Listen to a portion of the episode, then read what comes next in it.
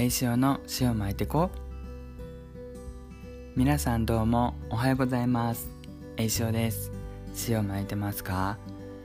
えー、今回は朝収録をしておりますので声の質がちょっと良くないです。ご容赦ください。あの大体皆さん過去のこうバックナンバー聞いていただいても分かると思うんですけれども声の質が悪い時はあの夜中に目が覚めてしまって収録をしているか朝寝起きのまま収録をしているかどちらかです。はい。ということでですね今朝あの目が覚めて夢にですね職場のことが出てきたんですよ。あのもう寝ても覚めても仕事のこと考えてるなと思って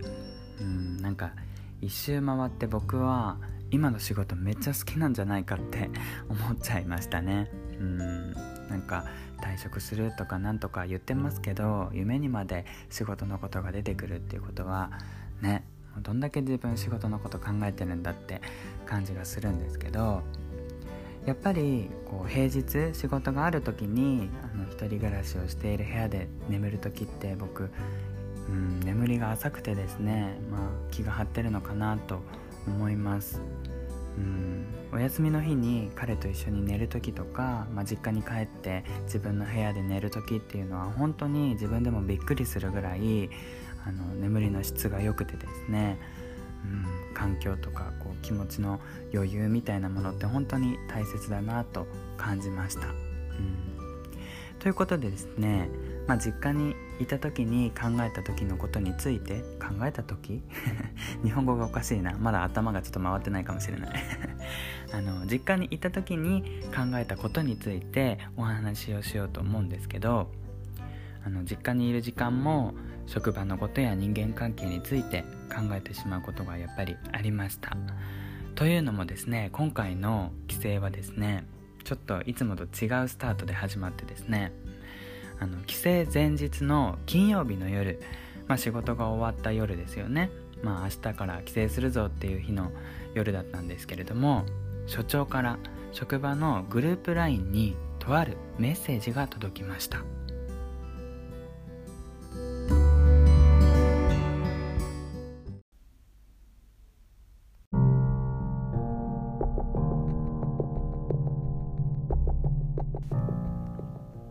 その内容は来週月曜日は皆さん出勤をよろしくお願いいたしますというものでした。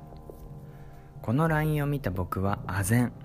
だって毎週月曜日に出勤なのは当然なことだし今までこんな不自然な LINE を送られたことはありませんでした。僕が帰省をする前日にわざわざ送ってくることに嫌味かもしくはこんな大変な中で休みやがってという当てつけにしか思えず帰省前からドンとテンションが下がってしまったんです。自分の中で消化しようと思いましたがやっぱりモヤモヤ。同じ LINE を受け取った職場の同僚に自分の思いを打ち明け話を聞いてもらいました。中にはその LINE を見て電話をかけてくれた人もいました。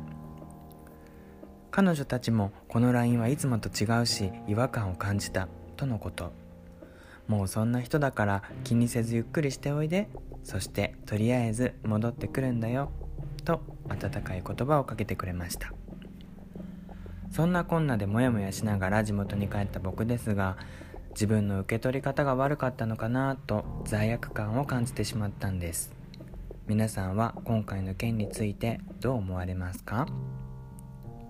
自分がもっとプラスに受け取ることができればこんなにイライラしたり傷ついたりすることもなかったのではないか。確かに今回の件に関しては僕は何も悪くないかもしれませんがそれでもうーん無敵な受け取り方というんですかね。そんな受け取り方を習得することができればもっと楽観的にいろんなことが気にならずに生きていけるのではないかとそんな風に感じたんです。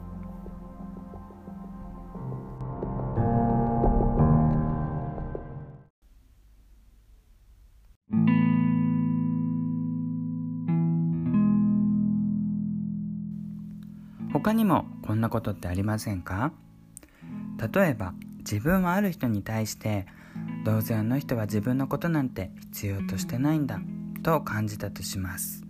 でもよくよくその人を観察していると相手も自分に対して全く同じことを思っているということが分かりました。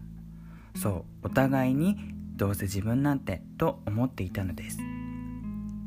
そう考えると人は自分自身のことが一番わからないのかもしれません。なんであの人あんなことするんだろうと思う言動をもしかしたら自分も気づかないうちに相手にしているかもしれません。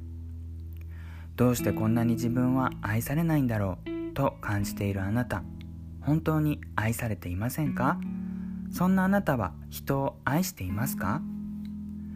人の言動ばかり責めてしまったり傷ついたりしてしまうけれど自分自身はどうだろう。同じことをしてしまっていないかな。そして受け取り方を変えることはできないかな。時にそう考えることも自分が気持ちよく生きていくためには必要なスキルだなと感じました。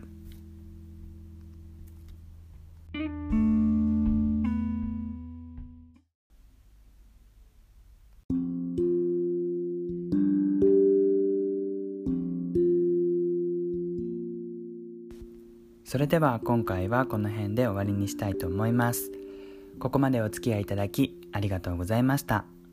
Twitter それからお便り募集の方もしておりますので番組の概要欄エピソードメモをチェックしてみてください。皆さんからの素敵なお便りやレビューそしてシェアのおかげでこの番組も成長させていただくことができています。引き続きどうぞよろしくお願いいたします。これからも毎日頑張っておられる皆さんのもやっとした感情が少しでも軽くなるようなそんな場所にしたいと思っています。はいということでまあ所長からの嫌な LINE も特に嫌味はなくて何気なく送ったのかなと思うようにしておきました。というより今回は受け取らずに受け流すことにしました。キャッチするかしないかということも合わせて物事の受け取り方鍛えていきたいなと思います。ではでは皆さんも死を巻いていこうということでまた次回お会いしましょう。バイバーイ。